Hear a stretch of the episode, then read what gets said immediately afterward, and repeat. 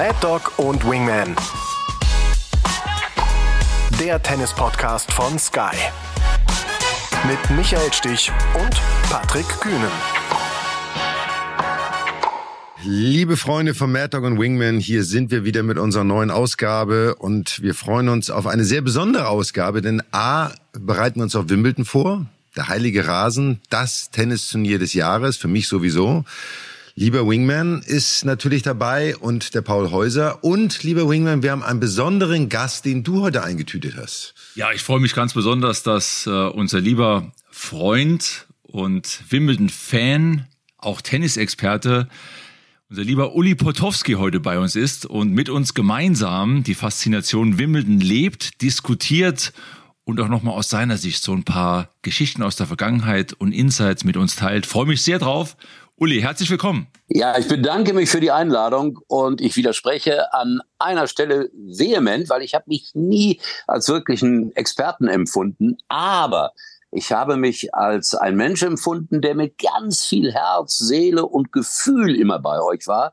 Das Expertentum überlasse ich wirklich euch. Hättest du es nicht gesagt, lieber Uli, wäre ich in diesen Punkt eingesprungen und hätte mein kleines Fragezeichen gesetzt bei dem Experten. Ich habe auch nie kommentiert, also um es deutlich zu sagen. Ich war immer derjenige, der vermittelt hat zwischen euch, den Zuschauern. Und ich glaube, das ist keine so ganz unwichtige Rolle, den Menschen das nach Hause zu bringen, was da gefühlmäßig, gefühlsmäßig abgelaufen ist. Und ich glaube, das ist mir einigermaßen gut gelungen. Aber nochmals, ich habe mir das nie angemaßt, dass ich gesagt habe, äh, ich kann euch jetzt erklären, warum, wieso, weshalb. Das habe ich nie getan. Leute, ist doch schön, dass ich damit schon mal eine kleine Diskussion, so einen kleinen Austausch angeregt habe. Ich freue mich. Bevor, bevor wir da aber weiter einsteigen, für alle die, die Uli Putowski eventuell nicht mehr kennen, weil sie nach dem Jahr 1990 geboren sind und dafür nicht mehr so einen Bezug haben, wie bei uns ja auch, lieber Uli.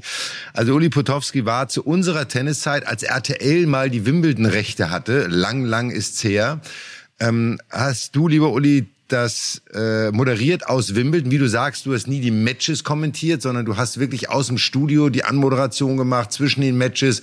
Du hast die Faszination Wimbledon versucht so ein bisschen rüberzubringen.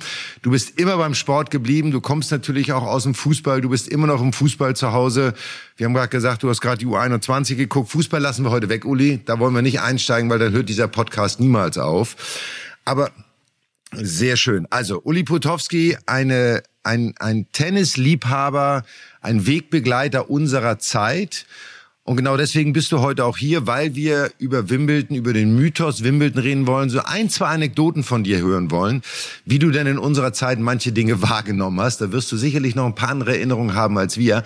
Aber bevor wir damit anfangen, haben wir ja mal so einen kleinen Rückblick, was wir denn die letzten zwei Wochen seit unserem letzten Podcast gemacht haben.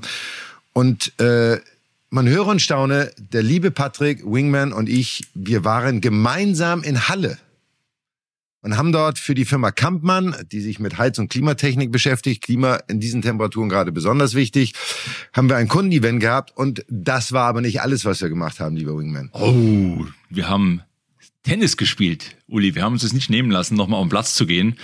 Wir sind da rumgetigert und haben einen Rasenplatz gesucht in aller Herrgottsfrüh und es war leider so, dass erst um 10 Uhr das Netz aufgespannt wurde und die Rasenplätze werden dann nochmal fein säuberlich nochmal einmal so ganz knapp gemäht. Da durften wir vor 10 nicht drauf.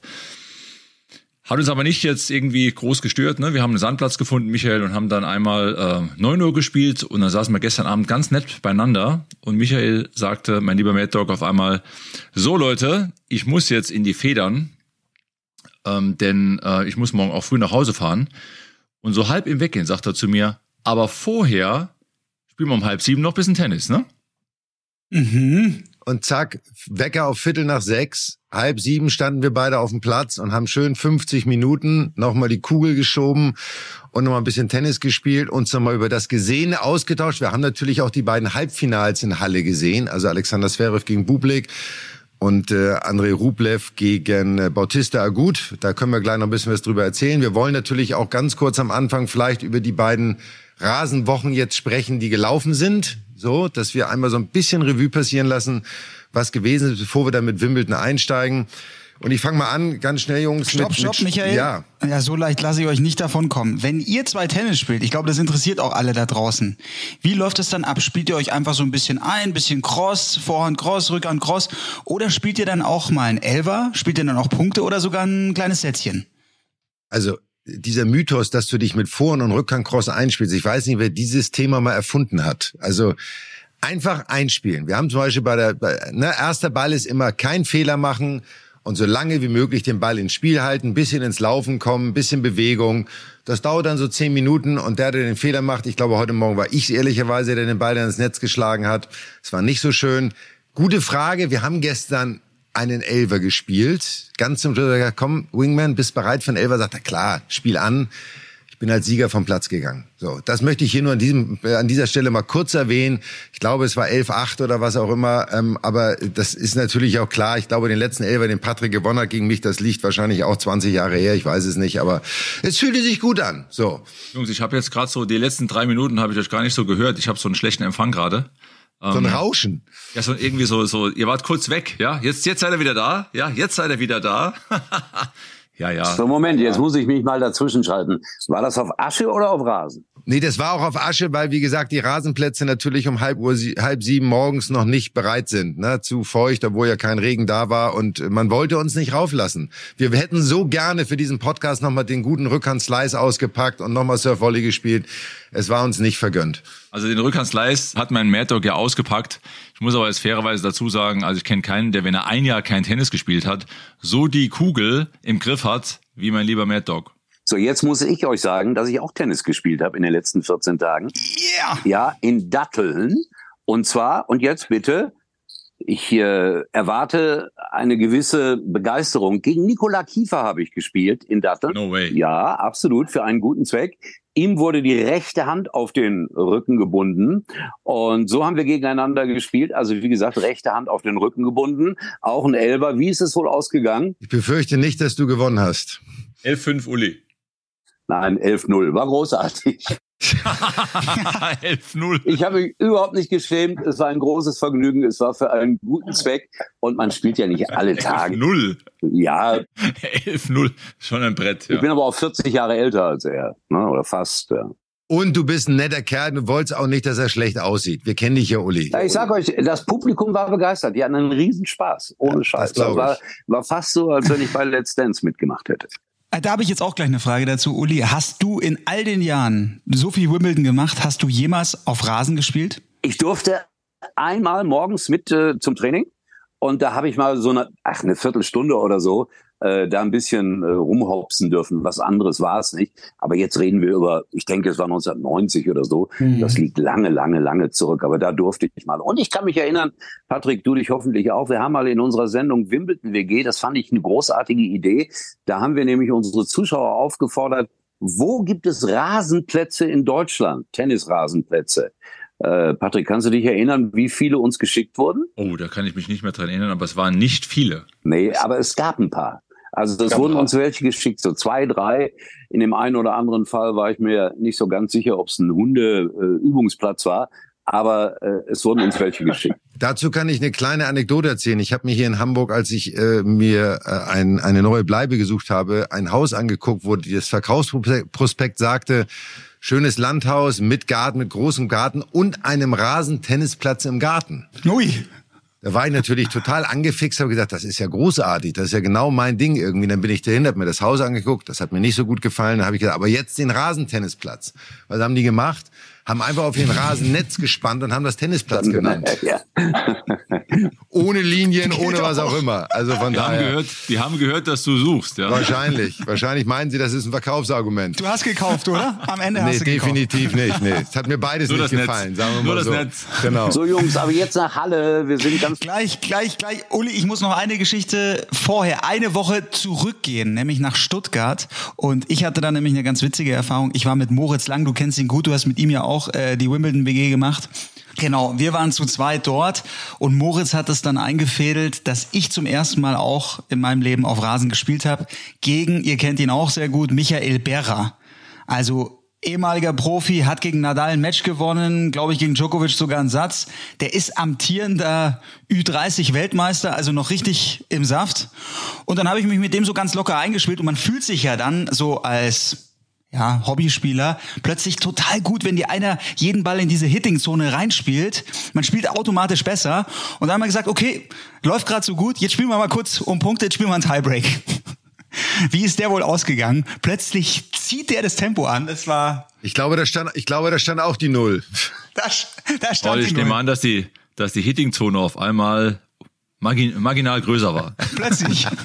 naja, irre Erfahrung und ich hatte wirklich, äh, wir haben um halb neun gespielt. Ich weiß noch, ich hatte großen Schiss, dass ich mich da hinleg. Das, es war schon sehr, sehr rutschig. Also dieses äh, Gefühl auf Rasen zu laufen, das ist ein komplett anderes. Aber lass uns, wo du das gerade ansprichst, einmal bei Stuttgart bleiben. Ähm, ja. Erstes Rasenturnier der Rasenvorbereitungssaison in Deutschland. Äh, ich glaube, ein tolles Turnier dieses Jahr, hatten viel Glück mit dem Wetter, ähm, gutes Feld gehabt, auch wenn die eine oder andere Absage vorher noch reingerutscht äh, ist. Aber aus deutscher Sicht war es natürlich großartig, weil mhm. Jan-Lennart Struff hat das Finale erreicht und er tat mir echt leid, dass er nicht endlich sein erstes ATP-Turnier gewonnen hat, weil er wieder im letzten Satz im Tiebreak ganz knapp gescheitert ist gegen Francis Tiafoe. Aber äh, Patrick, was, wie hast du es gesehen? Ich finde, er hat wieder nach Madrid jetzt wieder eine großartige Leistung gebracht, anderer Belag, tolles Tennis gespielt. Ähm, war schön zu sehen. Ja, ich finde es überragend für ihn. Vor allem hat er nach dieser wirklich ja, langen Verletzung sich so nach vorne gekämpft wieder. In einigen wenigen Wochen jetzt äh, den Sprung nochmal geschafft in die ersten 50.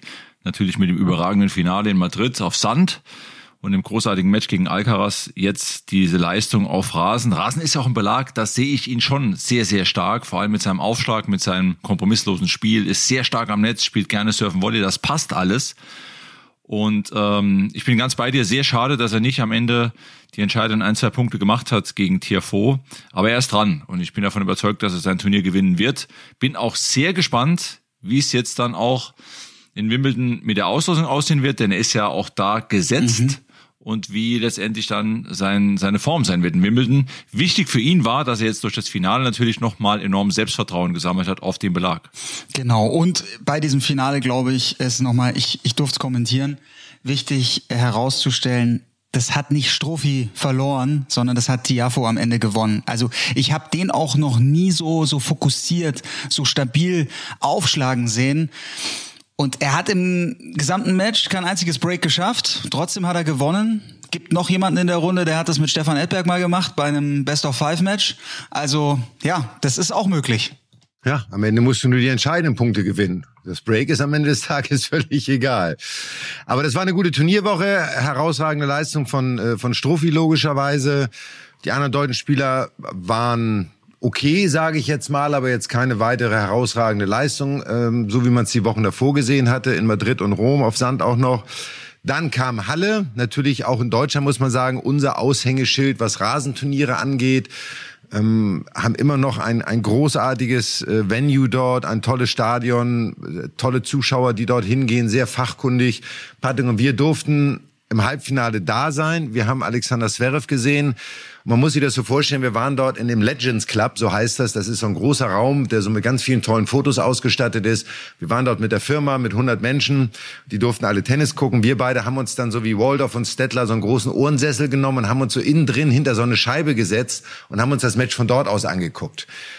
Und was soll ich sagen? Wir haben nichts Besseres zu tun gehabt, als gefühlte eine Stunde 40 Minuten nur schlau daherzureden, wie die Coaches von außen und das Match komplett auseinanderzunehmen. so. aber, aber es war großartig. Und äh, am Ende muss man sagen, äh, Alexander Bublik, der das Turnier dann auch gewonnen hat jetzt, ähm, was uns nicht überrascht hat, hat wirklich für uns sehr inspirierendes Tennis gespielt. Und ich nehme diesen Begriff Spielen mal explizit in den Mund, weil es war das erste Mal seit langer Zeit, dass ich wieder jemanden gesehen habe, der kreativ, inspiriert und vor allem mit viel Spaß zur Sache gegangen ist. Ja, ja, also es war schon so, dass er, äh, denke ich mal, eine ganz klare Taktik auch mitgebracht hat. Ne? Wir haben uns darüber auch unterhalten, Michael, viele Stops gespielt hat, also Alexander Zverev oft ans Netz auch gelockt hat und selbst auch sehr variabel serviert hat, auch die Return-Position oft gewechselt hat.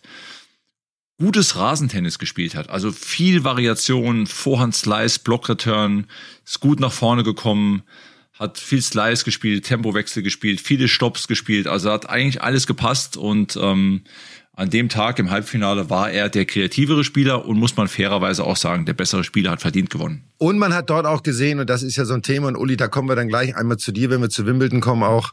Entschuldige, dass du jetzt einen Moment warten musstest. Ähm, ich höre euch gerne zu, gar kein Problem. Ähm, man hat auch gesehen, Alexander, in diesem Match, wie auch ein Dani Medvedev, wie auch viele andere, auch ein Bautista Agut, der im Halbfinale war, auch ein Andrei Rublev, die Position der Spieler auf Rasen ist mittlerweile zwei Meter hinter der Grundlinie oder noch weiter hinter der Grundlinie. Sowohl beim Return als auch bei den Ballwechseln. Und wir haben gesprochen, ich habe es auch anderen gesagt, ich kann gar nicht verstehen, wie man gegen so einen Spieler auf Rasen verlieren kann. Wenn jemand so weit hinter der Grundlinie steht und überhaupt gar keinen aggressiven Ball spielen kann. Aber da alle so spielen, hat so ein Publik herausgestochen, weil er genau das ausgenutzt hat. Und das war einfach unheimlich schön zu sehen. So, dann, dann haben wir quasi Halle auch abgearbeitet, tolles Turnier. Ähm, jetzt gibt es noch eine Woche Vorbereitung in Eastbourne, glaube ich, wo jetzt noch die paar Spieler, die noch nicht den Rhythmus gefunden haben, hinfahren. Uli, aber jetzt und Mallorca. kommen wir und Mallorca, genau. Aber jetzt kommen wir zu Wimbledon, dem Mythos Wimbledon. Und meine erste Frage nicht, Uli, du verfolgst ja sicherlich logischerweise jetzt auch das Tennis, siehst auch Halle ein bisschen oder Stuttgart so. Was ist für dich wirklich der größte Unterschied aus der Zeit, als du sehr dicht dran warst und der heutigen Zeit, was die Spielweise angeht. Wie hat sich das Spiel aus deiner Sicht verändert? Also ich mache es mir mal sehr einfach. Es ist wie allerdings in vielen anderen Sportarten auch. Es ist noch dynamischer, noch athletischer geworden. Äh, es gibt noch mehr Raffinesse im Spiel. Das alles hat sich natürlich äh, in, in 35 Jahren weiterentwickelt. Wäre ja auch komisch, wenn es nicht so wäre. Also es ist schon sehr beeindruckend, wenn ich da zuschaue.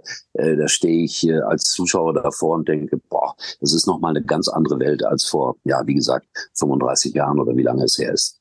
Aber findest du nicht auch, dass das Surf-and-Volley-Spiel, wie du es ja in Wimbledon nur noch live sehen durftest damals, dass das fehlt, dass das äh, abhanden gekommen ist? Ja, aber Michael, das ist natürlich ein anderes Problem die Herrschaften, die da jetzt spielen, spielen genau wie ihr natürlich damals auch, äh, des Erfolges wegen. Und äh, wenn sie meinen, den Erfolg eben halt ohne Surf and Volley erreichen zu können oder wenn das nicht mehr opportun ist, warum sollen sie es dann tun? Es ist natürlich wie alles im Leben dem Erfolg untergeordnet. Und ich denke, das ist die Begründung dafür. Natürlich war es früher ja attraktiver ein Stück weit. Und dennoch, äh, ich habe viel Paris geschaut dieses Jahr, so viel wie lange nicht zuvor. Ich war fasziniert, muss ich sagen. Es hat mir große Freude gemacht, dazu zu schauen. Ich wollte noch äh, einwerfen, dass natürlich heute die Rasenplätze, der Rasen an sich so viel besser ist und eigentlich im Gegensatz zu früher ja kein Ball mehr verspringt auf Rasen. Ich möchte mal unterbrechen. Ist das wirklich so, dass der Rasen äh, sich so verändert hat über diese Jahrzehnte? Was, was ist der Grund dafür, dass sich so ein Rasen nochmal verändert hat? Also wir haben das in Wimbledon ja auch ähm, mal analysiert, auch mit den Greenkeepern dort gesprochen. Der Rasen ist etwas, etwas, wie soll ich sagen, kräftiger, steht auch mehr auf. Der Rasen ist etwas enger auch, also man hat eine, eine höhere Dichte sozusagen des Rasens und ähm, es geht auch mit der Position der Spieler, es geht eigentlich so ein bisschen auch auf die Spielweise der Spieler zurück, würde ich sagen, die viel von der Grundlinie spielen, aber auch, weil weniger Bälle verspringen als früher. Früher war es ja, sag ich mal, besonders auf den Außenplätzen so, dass man fast äh, nach vorne gerannt ist in den 80er, 90er Jahren, weil viele Bälle versprungen sind. Heute ist das nicht mehr ganz so oft der Fall. Da hat sich schon einiges getan. Ich glaube auch, weil die Plätze etwas härter geworden sind. Das kommt auch noch dazu. Generell hat man versucht, den Rasen noch etwas härter. Dichte ist ein Thema. Rasenmischung in Anführungsstrichen ist ein bisschen anders geworden. Die Bälle sind ein bisschen anders geworden. Und wenn du dir natürlich heute Rasentennis anguckst, bei uns war es ja durch das Surf-Volley-Spiel natürlich so, dass auch der Bereich an der T-Linie völlig abgenutzt war. Das war natürlich ein Bereich, wo die Bälle viel mehr verspringen konnten. Heute, wenn du dir Halle oder Stuttgart anguckst, da ist ja grüne Wiese. Das Einzige, was abgenutzt ist, ist hinten hinter der Grundlinie und da landet kein Ball. Und wenn er da landet, ist er eh aus. Also von daher kann er da gerne verspringen. Das ist, glaube ich, auch ein großer Unterschied zu der Zeit bei uns, weil alles, was, wir haben ja teilweise absichtlich mit dem Slice, mit Bällen an die T-Linie gespielt, weil wir wussten, da ist die Chance, dass der Ball verspringt. Richtig, ja. Also heute passiert das dann noch ähm, zentral, sage ich mal, auf den Aufschläger vielleicht, zentral über die Mitte dass wenn vielleicht mal so ein Meter vor der Grundlinie da auch noch ein bisschen abgenutzt ist, aber du hast nicht mehr so viel, ja, rasenbefreite Fläche wie früher. Uli, dein, deine schönste Erinnerung an Wimbledon. Also A interessiert mich deine Wahrnehmung, als du das erste Mal nach Wimbledon gekommen bist und diesen Club erleben durftest. Ich weiß, als Journalisten habt ihr, äh, haben, haben die Journalisten ihren Bereich, du hast in gewisse Bereiche kommst du nicht rein, weil diese ganze Anlage, das Ganze, was man dort aufsaugt. Ich weiß, wie es bei mir beim ersten Mal war. Wie war es bei dir, als du das erste Mal diese Anlage betreten hast? Hast du was Besonderes gefühlt? Ja, absolut. Das war 1989 haben wir ja zum ersten Mal die Exklusivrechte für Wimbledon gehabt bei RTL. Und äh, es ist mir dann aber auch immer so gegangen, wenn ich dort war. Es ist eine ganz andere Atmosphäre als auf allen anderen Sportplätzen der Welt. Und damit meine ich nicht nur Tennis. Es ist manchmal ein bisschen steif gewesen, ein bisschen sehr förmlich gewesen. Aber es war immer so, dass ich mich zumindest vom ersten Augenblick an irgendwie wohlgefühlt habe. Und das sage ich jetzt als Schalker sozusagen, ja, um das mal einzuordnen. Ich kannte das nicht, diese vornehme, etwas zurückhaltende Art. Das war natürlich etwas Fremdes für mich. Und dann komme ich dahin 1989 und ich weiß nicht, ihr werdet euch wahrscheinlich gar nicht so richtig daran erinnern. Da hat es ja in der gesamten ersten Woche vielleicht, vielleicht insgesamt vier oder fünf oder vielleicht sechs Stunden Tennis gegeben. Es hat ja nur geregnet. Nur. Die komplette erste Woche war verregnet. Und es gab ja bekanntermaßen damals auch noch keine Überdachung. Und der freie Sonntag ist damals schon ausgefallen wegen des Regens. Und äh, für mich war das insofern etwas Besonderes, als ich äh, gar nicht in dieser ersten Woche groß als, als Tennismoderator in Erscheinung getreten bin. Ihr müsst euch das so vorstellen, äh, wir haben ja auf alle Plätze Zugriff gehabt. Das heißt, bei mir im Studio waren, ich habe keine Ahnung, sagen wir mal zwölf Monitore und ich konnte auf jeden Platz schauen. Und es wurde immer wieder nach London geschaltet und wir waren ja auch naiv. Wir hatten kein großes Ersatzprogramm vorbereitet. Und ich saß dann so und habe dann unserem Regisseur gesagt, so jetzt gehen wir mal auf Platz drei, auf Platz vier und überall im Grunde genommen die gleichen Bilder, nämlich Menschen in Regenkebs. Das war nicht sehr abwechslungsreich, aber ich behaupte mal, dass ich damals relativ einfallsreich war. Ich kann mich erinnern, dass auf irgendeinem der Plätze Cliff Richard war und der sang mit den Leuten I'm Singing in the Rain, was ja geradezu logisch war. Und da war mein Gedanke, so, jetzt schleppt mir bitte so schnell wie möglich Cliff Richard ins Studio, damit ich mit dem eine Zeit lang wieder überbrücken kann. Und dann kam äh, Cliff Richard ins Studio und wir haben über portugiesischen Wein, über Eurovision Song Contest, über deutsche Titel von Cliff Richard gesprochen, wenig über Tennis. Aber es war für mich persönlich, ich sag das mal so ganz offen, eine großartige Gelegenheit zu moderieren im wahrsten Sinne des Wortes. Immer wieder natürlich dann die Bezüge zum traditionellen Wimbledon. Ich glaube, ich habe jeden Tag drei Kilo Erdbeeren gegessen, weil andere Bilder sind uns auch nicht eingefallen. Aber es war wirklich sehr, sehr lustig. Und äh, äh ich musste das ständig überbrücken. In meiner Not habe ich damals sogar mit dem Maskottchen, mit dem Wimbledon-Bär, habe ich äh, Gespräche geführt und habe mir natürlich auch selber die Antworten gegeben. Das war eine tolle Woche. Und äh, ich, ich muss euch jetzt, ich darf ein bisschen angeben, wenn ich jetzt schon mal hier dran bin. Darf ich? Ich muss, ich muss eine Korrektur ganz kurz vornehmen, Uli. Ich muss eine Korrektur vornehmen. Das war nicht 89, was du jetzt, das war alles 1991. Nee, das war 89. Nein. Wann haben Boris und Steffi gewonnen? 89. Ja, aber Cliff Richard, nein, Cliff Richard war 91. Das war in dem Jahr und der erste Sonntag, der erste Mittelsonntag, der jemals im Wimbledon gespielt wurde, war 91.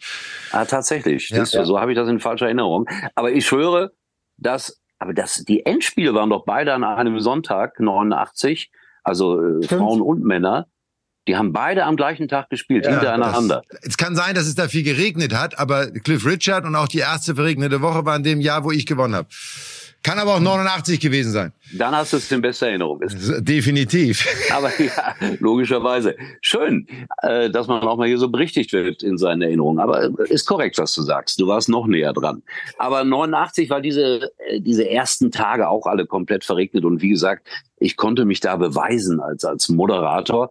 Und in dieser Zeit lief äh, damals äh, bei der Bild und Funk und bei der bunten Illustrierte so eine Wahl zum, äh, Achtung, hat nichts mit Sport zu tun gehabt, zum beliebtesten Moderator. Und was soll ich euch groß erzählen? es war dann tatsächlich so, dass ich in diesem Jahr tatsächlich ein Bambi bekam als beliebtester Moderator im deutschen Fernsehen. Und jetzt Achtung, so unterschiedlich verlaufen Karrieren dann weiter. Dritter war der damals noch sehr junge Günther Jauch und zweiter war der nicht mehr ganz so junge Thomas Gottschalk. Aber so unterschiedlich laufen dann Karrieren weiter. Also wenn die beiden heute irgendwo auftreten, kriegen die 100.000 Euro pro Abend und ich muss das für die Hälfte machen. Ich sag euch. Aber so war das gewesen. Es war eine wunderbare Woche mit, mit, und was man auch dazu sagen muss, äh, es waren ja unfassbare Quoten, Leute. Das, das wird es nie wieder geben. Nie wieder. Hast, weißt du es noch? Weißt du noch, wie, ja? Waren so im Schnitt, also wir waren ja damals noch gar nicht in der gesamten Bundesrepublik zu sehen. Und trotzdem waren das fünf bis sechs Millionen Zuschauer im Schnitt. Und wir brauchten eigentlich nur grünen Rasen zeigen hm. und die Leute waren bei uns. Das war eine unfassbar erfolgreiche und schöne Zeit. Und bei RTL haben sie natürlich gejubelt. Und in der Bildzeitung war dann die Schlagzeile so sinngemäß, als dann Boris und Steffi das äh, Finale erreichten, darf das überhaupt ein Sender übertragen, der in ganz Deutschland nicht empfangbar ist. Das war wirklich eine politische Diskussion. Und um euch noch eins zu erzählen, äh, unfassbar für die heutige Zeit. Ähm, es gab dann, weil ja viele Leute das noch nicht sehen konnten, eine Woche später hatte das ZDF immer den Wunschfilm der Woche. Das heißt, da konnten die Leute sich irgendwelche Spielfilme wünschen. Und eine Woche nach dem Live-Ereignis wurde im ZDF nochmal das Finale von Wimbledon gezeigt. Eine Woche später in voller Länge. Unvorstellbar. War aber eine tolle Zeit. Ich habe das in allerschönster Erinnerung. Du wirst noch wissen, wir haben uns gefragt, Patrick und ich haben natürlich auch darüber gesprochen, in Vorbereitung auf unseren Podcast heute.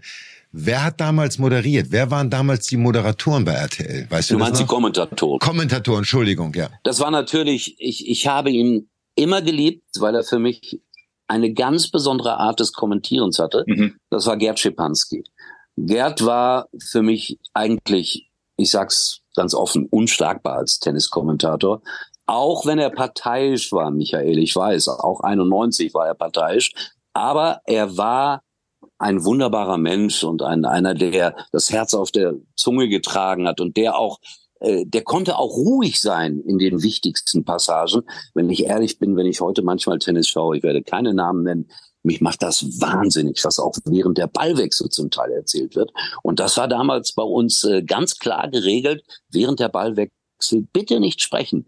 Wenn ihr könnt und wollt, äh, dann macht eine Analyse, aber nicht während der Ballwechsel groß reinreden. Mhm. Die beiden anderen, die damals, wenn ich das richtig in Erinnerung habe, live kommentiert haben, waren Burkhard Weber, Gott hab ihn selig, und Wilfried Mohren, der auch zum Teil kommentiert hat. Und unsere Interviewerin damals war eine nachgewiesene Tennisexpertin, weil sie auch mal Top Ten, glaube ich, in Deutschland war, Petra van Ooyen, die es aber nicht so richtig geschafft hat, äh, das rüberzubringen, komischerweise. Aber das war so unsere Kernmannschaft in 89, ja.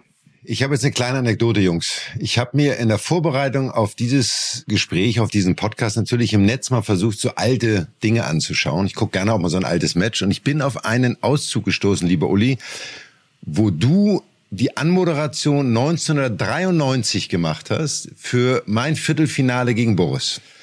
Und äh, da warst du noch in voller Pracht, auch in voller Haarpracht. Du warst ja auch damals sehr berühmt für deine äh, doch sehr ähm, extravagante Haarpracht, sage ich jetzt mal. Man kann sagen, ich war der erste moderierende Pudel im deutschen Fernsehen. So, jetzt haben wir die Definition da. Und da habt ihr eine Umfrage gemacht von Bürgern und dann auch von Prominenten, was sie denn glauben, wer dieses Match gewinnen wird.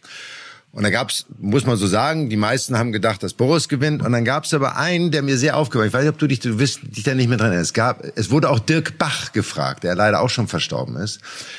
Und Dirk Bach sagte, ich sah, habe das jetzt 30 Jahre später gesehen. Und Dirk Bach saß da und sagte auf die Frage, was glaubst du, wer gewinnt? Ja, natürlich den Bo der Boris, weil den Stich, den konnte ich noch nie leiden. Böh, so Daumen nach unten, Stich, pfui. Und dann war der Clip zu Ende. Und ich habe mir gedacht, ihr müsst es ja gesehen haben, dass ihr das gesendet habt damals, das war schon echt mutig. Kannst du dich daran erinnern? Ehrlich gesagt nicht, aber kannst du dich erinnern, was ich dann danach gesagt habe?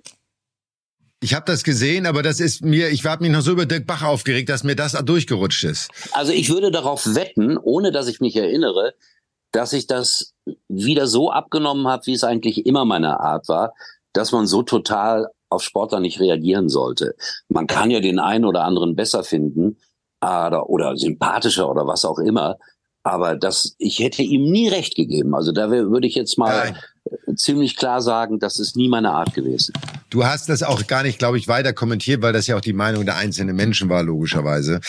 Aber, ähm, aber das war ist spannend. Und wenn man dann sieht, wie die Menschen aussahen, was die Menschen anhatten, weißt du, wie, wie wir alle gekleidet waren. Wir Tennisspieler, die, die Hose musste kurz und kürzer sein, so ungefähr. Heute ist es das Gegenteil. Wenn du zurückschaust, was ist dein beson oder das Match, welches dich nachhaltig in der Zeit am meisten beeindruckt hat oder hängen geblieben ist? Gar nicht beeindruckt vom Tennis, sondern welches Match ist dir? Gibt's eins, wo du sagst, was dir sofort in den Kopf kommt und sagst, das ist immer präsent? Es sind natürlich eine Menge Spiele, die mir immer präsent äh, bleiben werden.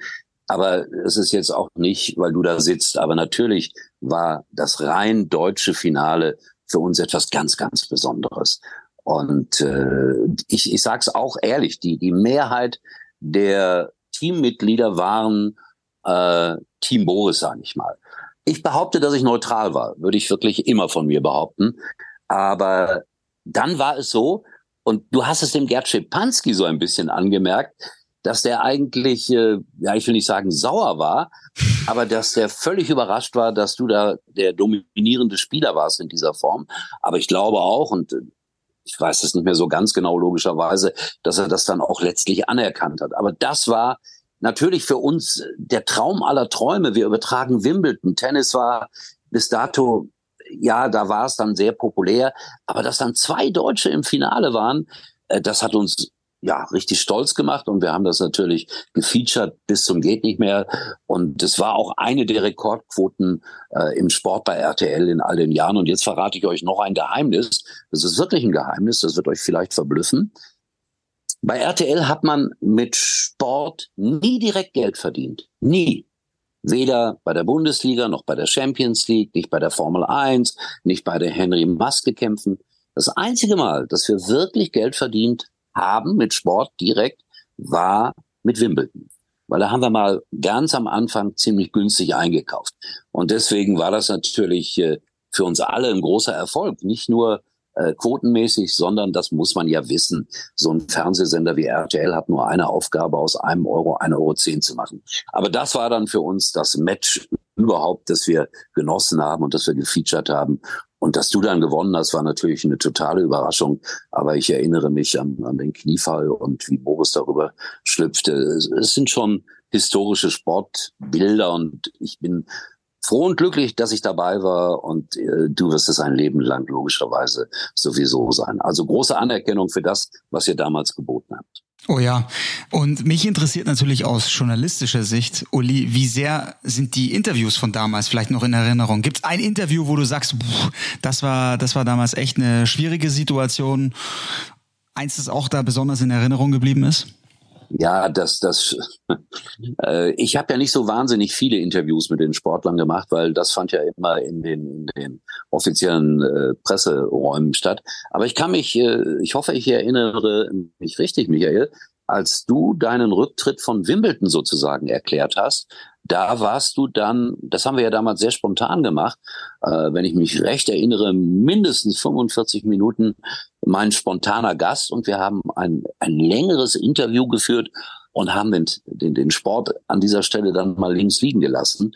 Und äh, das war aber kein, kein schwieriges Interview, sondern ich habe es so in Erinnerung, dass es sehr menschlich war, äh, sehr freundlich war, sehr zurückblickend war und natürlich auch vorausschauen, was kommt jetzt. Und solche Interviews habe ich eigentlich am liebsten geführt. Weniger so die, die sportliche Analyse.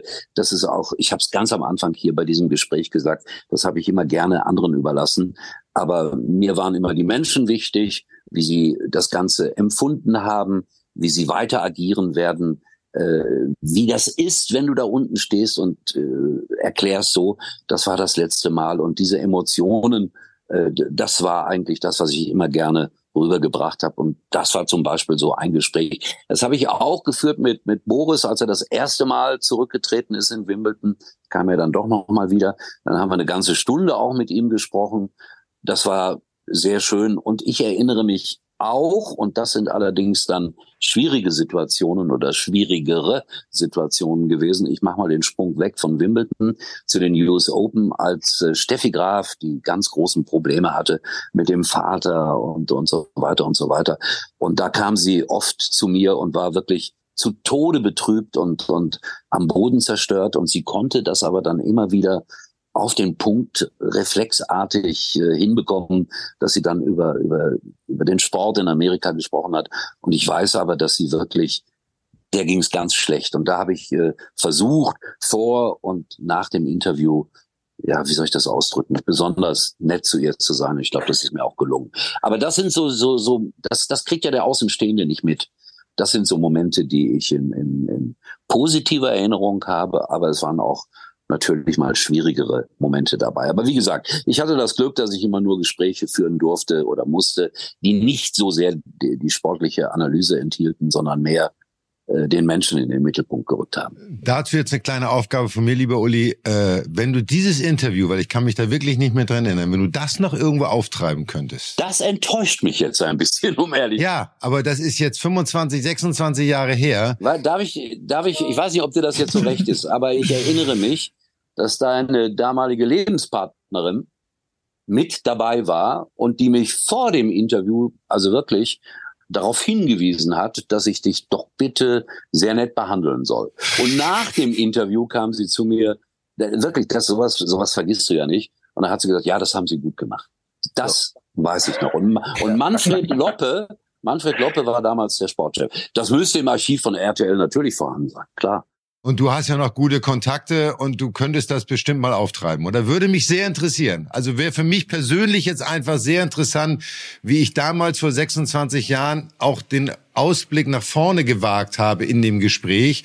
Und was vielleicht war davon eingetreten ist für mich ganz persönlich. Weiß ja keiner. Aber würde mich freuen. Ich verspreche dir, dass ich mal den Kontakt aufnehme zu den Kollegen und ich lasse das mal rausklippen. Das müsste ja vorhanden sein und dann lasse ich es dir zukommen. Aber ich kann dir sagen, das war damals der Tenor nach dem Gespräch. Ich kann mich an solche Momente ja erinnern, weil man ja dann auch gelegentlich mal gelobt wurde von anderen.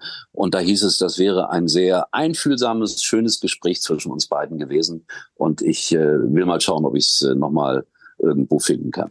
Das wäre sehr schön. Das würde mich sehr freuen. So, Wimbledon, habt ihr noch, äh, Uli, noch irgendeine Frage? Ich meine, wir, Paul, wir beide haben schon unsere Fragen alle, ne, wir sind schon los. Wingman, was mit dir?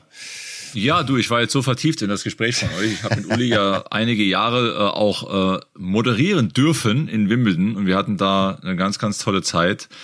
Hatten ja damals auch äh, die Wimbledon WG, Uli, Wimbledon Park Road 365. Überragende Zeiten, äh, am Herd. Äh, es gab ja auch mal, Uli, das musste ich heute erzählen. Dieses Jahr bei unserem Turnier in München, bei dem BMW Open bei American Express, kam eine Dame auf mich zu und sagte zu mir, Herr Kühn, erinnern Sie sich noch an mich? Und das ist ja dann so eine Frage, wo man ja dann mal ganz kurz überlegt. Und dann sage ich, äh, junge Frau, ich fällt mir jetzt nicht, nicht direkt ein. Und dann sagt sie, ich habe damals Ihnen und dem Herrn Uli Potowski den Saumagen in die Wimbledon Park Road 365 gebracht. Weißt du das noch? Ja, weißt du, woran ich mich, äh, ich, jetzt, ich, ich glaube, der Michael hat das sehr selten gesehen, aber ich behaupte heute noch, dass das eine der schönsten Sendungen war, die es überhaupt generell im deutschen Sportfernsehen gegeben hat. Weil die war komplett anders, sie war ja. unfassbar menschlich. Sie war aber nicht dumm und, und, und auch nicht, Gott flapsig waren wir schon mal, aber es war mit so viel Gefühl gemacht. Ich sitze neulich hier bei mir in meinem jetzigen Heimatort in Kempen auf dem sogenannten Buttermarkt und da kommt ein älteres Ehepaar zu mir. Äh, beide, also nochmal zehn Jahre älter als ich und ich bin auch schon 71 und die kommen zu mir, ich sitze dann ganz lieb und höflich, Entschuldigung, dass ich Sie störe, aber wissen Sie, wie sehr uns diese Sendung fehlt? Mhm. Das war mit, also, und das war auch ich habe viel gemacht, viel auf die Mütze bekommen für Sendungen, aber da gab es zu 99 Prozent Zustimmung. Und äh, Patrick, eins will ich noch kurz erzählen, weil das mit dem Saumagen, ich war ja dafür zuständig, dass eure Ernährung in Ordnung war. Ich kann mich daran erinnern, erste, ich meine, es wäre die erste Wimbledon WG gewesen, da gab es immer so ganz schlechtes Brot, so mhm. für uns. Oh ja, das ist eine tolle Geschichte. Tolle Geschichte. Wohl, ja. Hm. Und dann äh, stehe ich da und lästere über dieses schlechte Brot und sage, ach, wäre das schön, wenn wir hier jeden Morgen gutes deutsches Brot hätten. Also da ist er wieder der Deutsche. Und ich schwöre euch, am anderen Tag meldet sich jemand und sagt, wir haben hier in London, wir haben das gehört über Deutschland, wir haben hier in Deutschland, äh, in London acht deutsche Bäckereien. Und wir sorgen dafür, dass ihr jetzt jeden Tag deutsches Brot bekommt. Ja. Und es war so. Von nun an kam jeden Tag ein unfassbar toller Brotkorb an. Und es war einfach wunderbar. Wir bekamen frisches deutsches Brot. Das Blöde war nur, dass die Kolleginnen und Kollegen mich dann darum baten, das auch mit Bier zu machen. Und das hat alles nicht geklappt. Aber das Brot haben wir bekommen. Ja. Ja, schöne Geschichte. Uli, das war überragend, weil Michael, wir hatten damals wirklich, äh, uh, Uli ist dann teilweise ja mit der Kamera vor die Tür sogar und hat dann, also wenn Menschen die von der Anlage hoch zu Southfields zur U-Bahn-Station gelaufen sind, äh, uh, teilweise Menschen auf der Straße interviewt, auch eingeladen. Ne? Wir hatten doch damals auch Menschen eingeladen äh, in, ja, wir haben in, einfach, in unsere WG. Ne? Ja, ja, genau. Ja, und entscheidend war immer, also für mich ja auch ein, ein ganz großer Moment, weil ich in meinem Leben oft mit ihm zu tun hatte.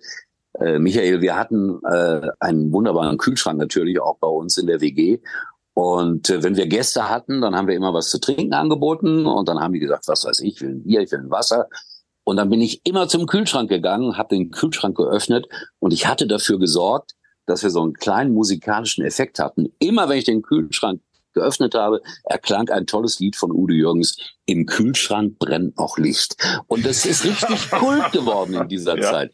Die Leute haben, äh, wenn das nicht vorkam, was aber immer vorkam, haben die sich beschwert, dass wir den Kühlschrank nicht aufgemacht haben. Aber das sind so Kleinigkeiten manchmal, die da hängen blieben geblieben sind, abseits vom Tennissport. Ich erinnere mich auch, ich meine, es wäre auch die erste oder zweite Wimbledon-WG gewesen, da war Strophi da. Kannst du dich daran erinnern? Der hat sich nicht getraut, einen Satz zu sagen, weil der gedacht hat, der ist, der ist im Irrenhaus gelandet. Hat ge der hat gekocht mit Barbara Rittner, glaube ich, und das war so schön gewesen. Aber ja. es war wirklich ein, ein unfassbar natürliches Format, das aber ganz viel Lust auf Tennis gemacht hat. Ganz viel Lust auf die Menschen, die da hingekommen sind.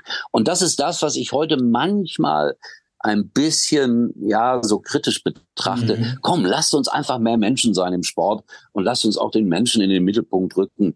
Über das Sportliche, über große Erfolge oder über Fehler wird sowieso andauernd geredet. Aber lass uns auch den Menschen einfach in den Mittelpunkt rücken. Und wenn er dann sagt, ich kann kochen, ich kann nicht kochen oder was auch immer, dann kann das sehr schön sein, um das einfache Wort zu benutzen.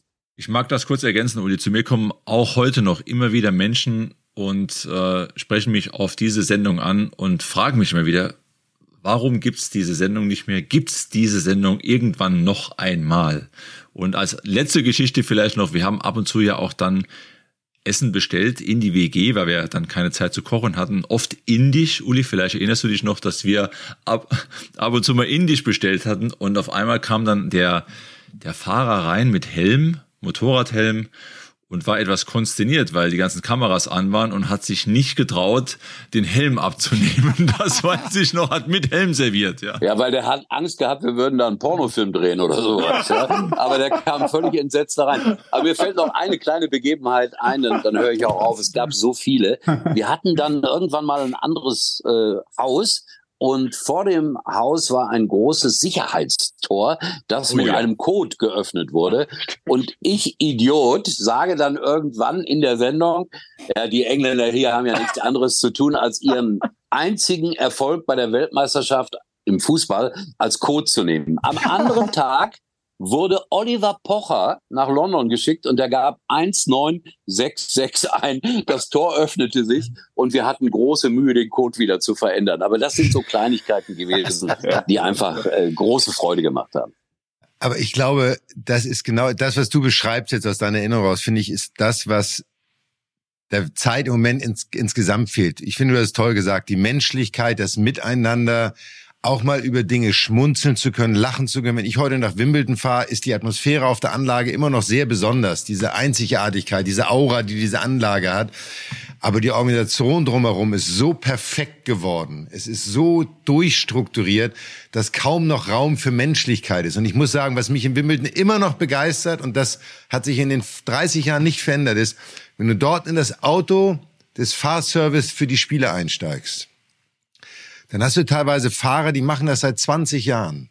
und machen Urlaub, damit sie als Fahrer für Wimbledon sind. Und das sind für mich neben manch anderen Begegnungen, aber oft die schönsten Begegnungen, weil diese Menschen Geschichten zu erzählen haben, weil sie schon so lange dabei sind. Und diese Menschen haben diese Menschlichkeit denen geht es nicht um wer sitzt drin. Die freuen sich, wenn sie Serena Williams, Roger Federer, wen auch immer fahren, aber nicht, weil sie das zu Hause erzählen, sondern weil sie die Menschen interessieren, weil sie etwas erleben, weil sie etwas erfahren. Und das finde ich immer besonders. Und dann natürlich, wenn sie mich fahren, immer so, ach Mensch, das war so schön damals. Wenn ich dann dieses Wort damals auf Englisch höre, fühle ich mich auch nicht immer so gut. Aber es ist auch diese Anerkennung, die man bekommt. Es ist so dieser Respekt. Und das ist ein unheimlich schönes Gefühl. Und das glaube ich, gibt es auch wirklich fast nur in Wimbledon. Ich teile das, Michael, total. Also ich hatte ja das Glück, jetzt äh, letztes Jahr nochmal da zu sein in einer ganz anderen Funktion.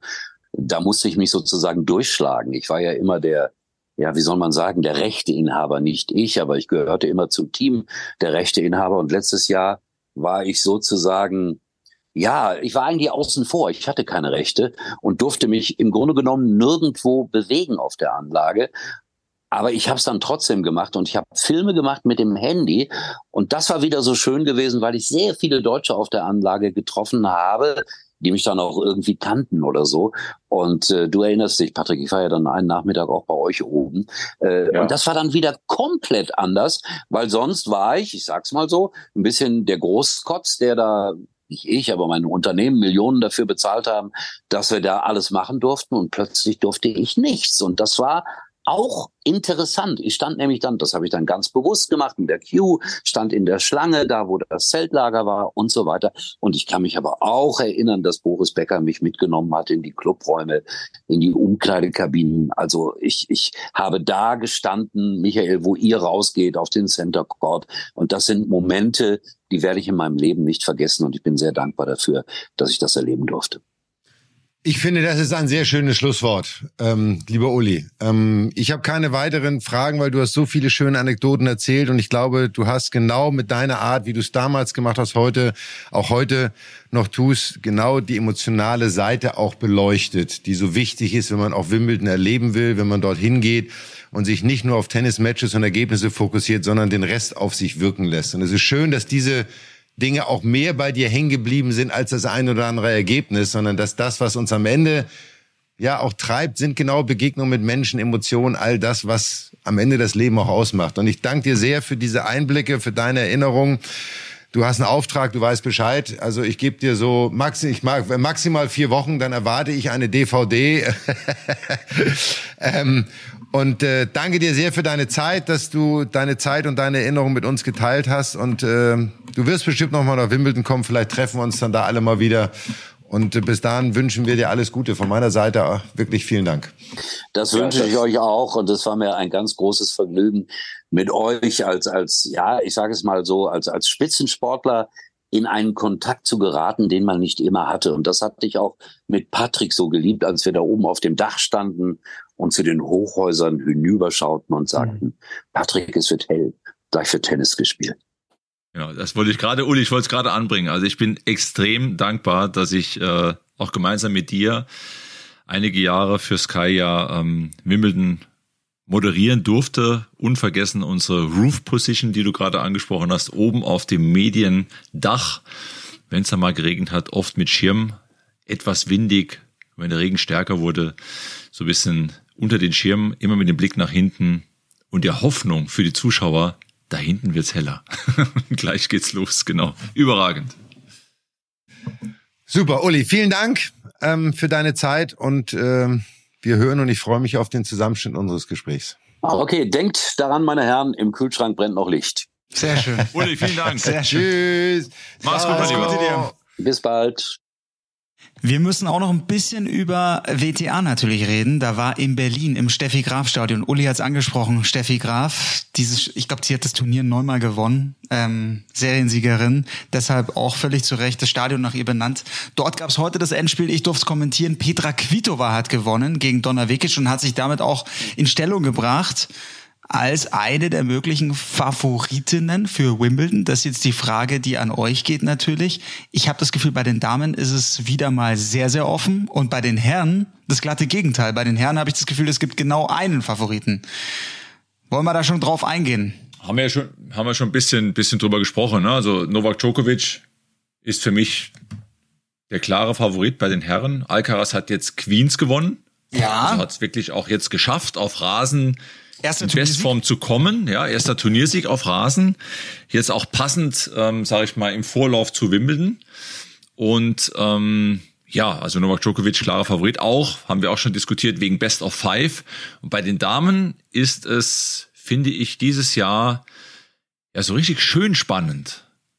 Mit äh, Elena Rybakina, klar, mit Arina Sabalenka, mit Iga Swiatek, jetzt von dir angesprochen, Petra Kvitova, die eh schon Wimbledon Championess ist, die sich natürlich auch auskennt dort, weiß, wie man so ein Turnier gewinnt.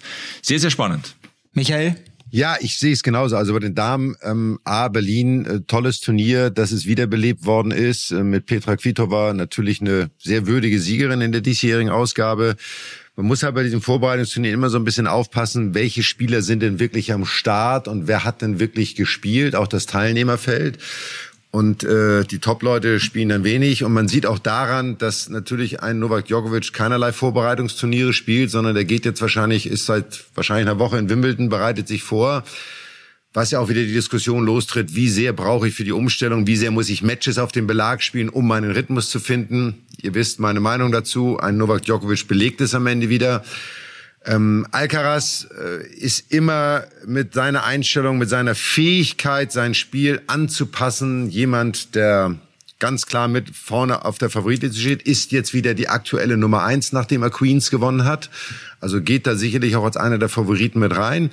Ich glaube, das, was ihm in Paris passiert ist, wird ihm nie wieder in seiner Karriere passieren. Dieser mentale Zusammenbruch in Anführungsstrichen, der auch körperliche Folgen hatte, ich glaube, er, komischerweise wahrscheinlich der einzige Spieler, von dem ich glaube, dass er da unglaublich gestärkt daraus hervorgehen wird und so viel gelernt hat aus dieser Erfahrung, dass er noch besser und noch gefährlicher wird.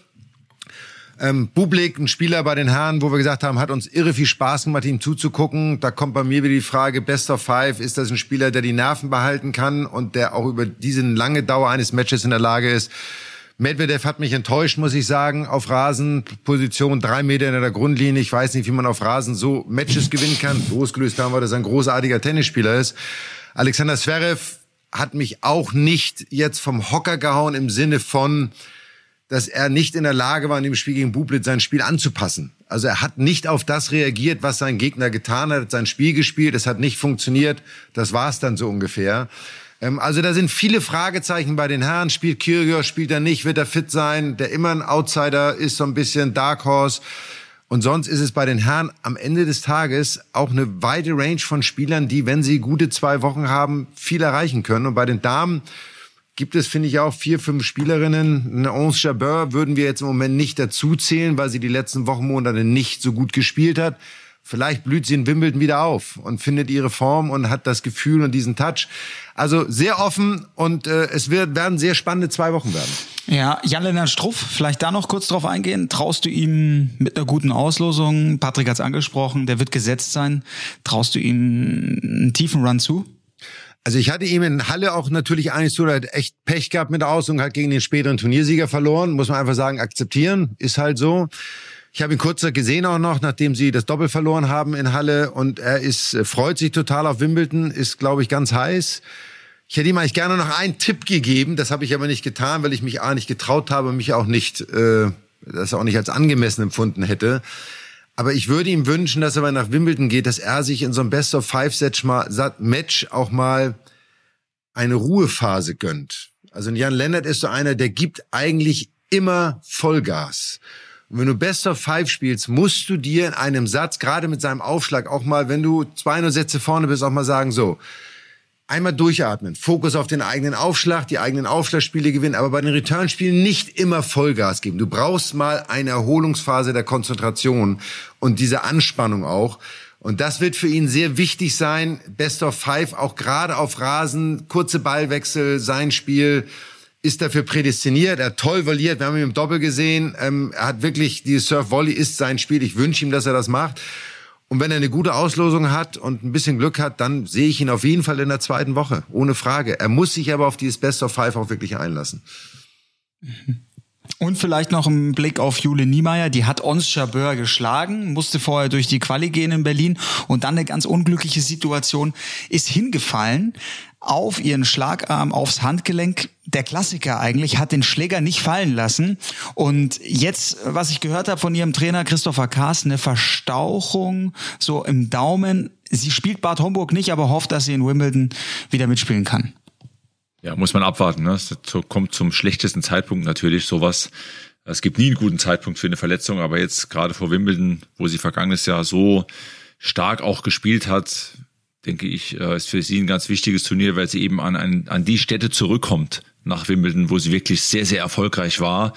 Und äh, das wird ihr auf jeden Fall gut tun. Bleibt uns Daumen zu drücken natürlich und äh, zu hoffen, dass sie es schafft. Sehe ich genauso. Also ich wünsche ihr erstmal, dass sie diese Verletzung, A, dass sie nicht schwer ist, eine Stauchung, Prellung, tut weh, geht weg, kann man behandeln, kann man wahrscheinlich sogar mitspielen, wenn man es einigermaßen in den Griff bekommt.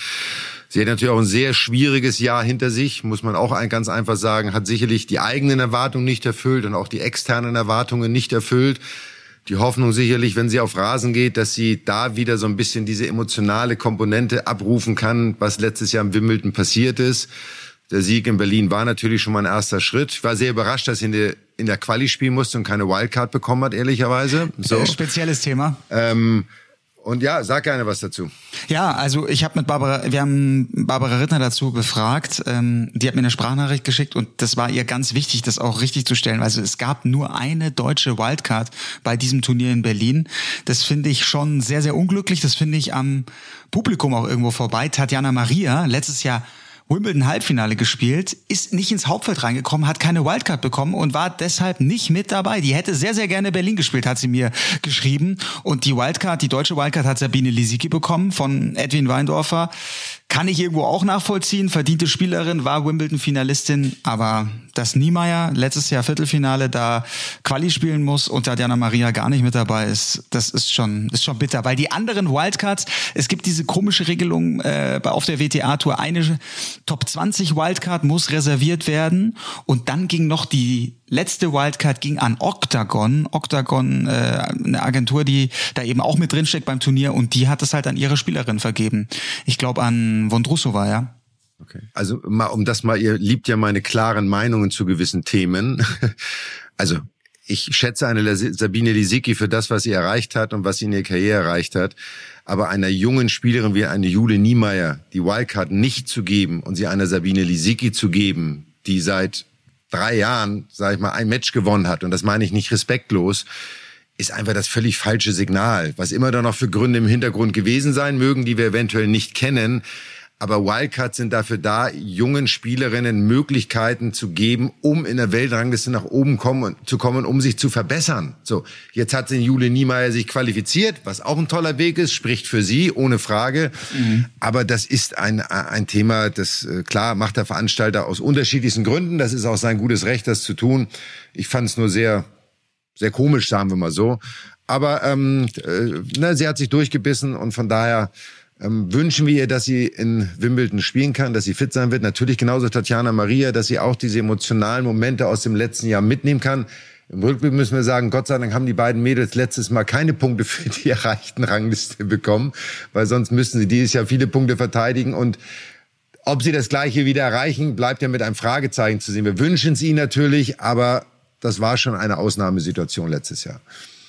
Wollen wir zum Schluss noch unsere Siegertipps abgeben? Das können wir machen. Wir können sie, das Schöne ist ja, das können wir machen. Wir können sie ja revidieren, weil wir kommen ja, ja mit einer genau. Sonderfolge nach der ersten Woche Wimbledon genau. nochmal wieder. So, das heißt, mhm. wir können jetzt schlau reden und können unser schlaues Reden dann nochmal wieder korrigieren, dann jetzt in zwei Wochen so. Aber ähm, äh, gerne. Also ich lehne mich aus dem Fenster und sage, dieses Jahr gewinnt Alcaraz Wimbledon. Wow! Das ist äh, interessant, interessant. Du traust dich was. Ja, das das ist stark. Ich habe ja im Vorfeld schon Novak Djokovic als Favoriten benannt. Bleib auch dabei. Paul, du? Ja, ich komme auch nicht an Djokovic vorbei. Mir, mir fehlt die Fantasie, aber äh, also Michael, das finde ich jetzt schon inspirierend. Das gefällt mir. Ja, ja, sprechen wir in zwei Wochen nochmal. Doch gut so. Ich kann es nicht logisch erklären, es ist ein Bauchgefühl. Bei den Damen finde ich es wirklich schwer. Ähm, wenn eine Ribakina dieses Emotionale vom letzten Jahr wieder mitnimmt und nicht das Gefühl der Titelverteidigerin sie erdrückt, dann ist sie mit ihrer Spielweise jemand, der wieder unglaublich weit kommen kann. Eine, ich glaube, eine Iga Swiatek hat sehr viel gelernt in dem letzten Jahr. French Open gewonnen, in Wimbledon ja wirklich überhaupt nicht in ihren Rhythmus gefunden im letzten Jahr so richtig, ihren Ansprüchen entsprechen. Ich glaube komischerweise, dass sie dieses Jahr gelernt hat, deswegen würde ich Swiatek tippen. Habe ich auch lang, kurz überlegt jetzt, äh, Swiatek, ich habe jetzt auch an Simona Halep gedacht, die Wimbledon gewonnen hat, die ja von der Spielanlage, so würde ich mal sagen, auch vielleicht ähnlich Iga Swiateks unterwegs war damals auch, als sie gewonnen hat.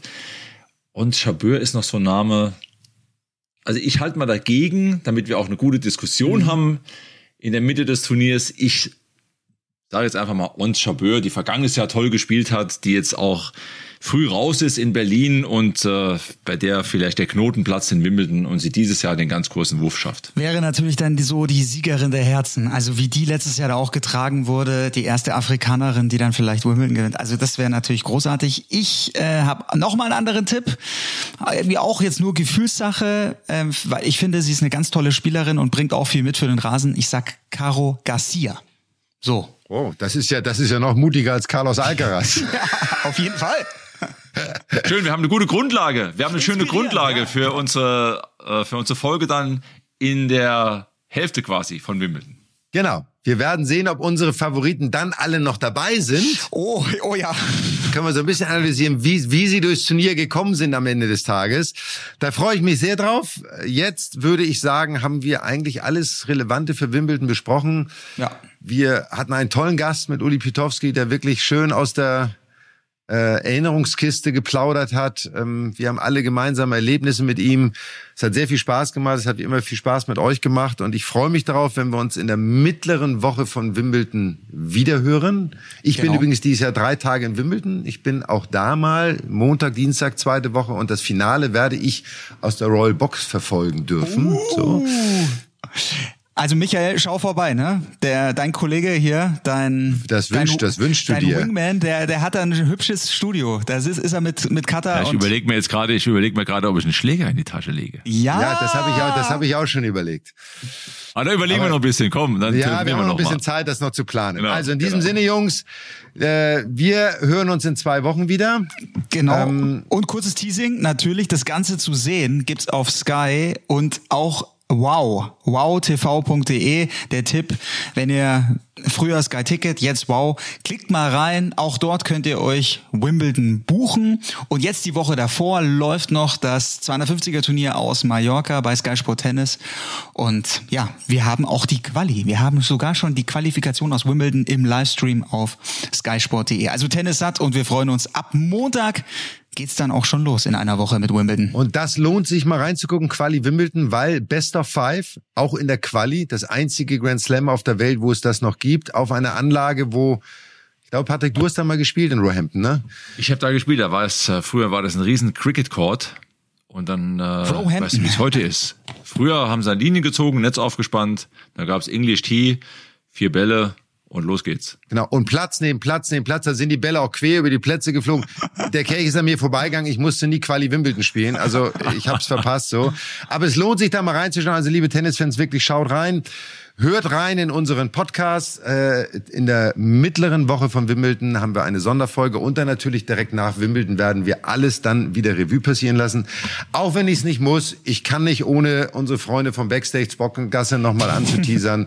da passiert ganz viel. Ähm, irgendwie Max Verstappen gewinnt ein Rennen nach dem anderen irgendwie ja. und das ist, der bricht alle Rekorde. Hört da rein, ihr kriegt alle Backgrounds zur Formel 1. Aber wenn ihr da reinhört, ihr wisst, bei uns auch reinhören, also alle, die Formel 1 hören bei uns, weil wir müssen unsere Zahlen steigern. Wir wollen noch besser werden. Wir sind übrigens der beliebteste und erfolgreichste Tennis-Podcast in Deutschland und wir wollen die Zahlen noch ein bisschen nach oben schieben. Also sagt euren Freunden, sagt wem immer, wer immer es nicht wissen will, hört bei uns rein. Wir freuen uns drauf. In diesem Sinne, bleibt gesund. Schön war's. Bleibt wohl. Jungs. Bis zum nächsten Mal. Ciao, ciao. Let's go. Bis zum nächsten Mal. Mad Dog und Wingman ist eine Produktion der Podcast-Bande im Auftrag von Sky. Neue Folgen gibt's alle 14 Tage, immer mittwochs, überall, wo es Podcasts gibt.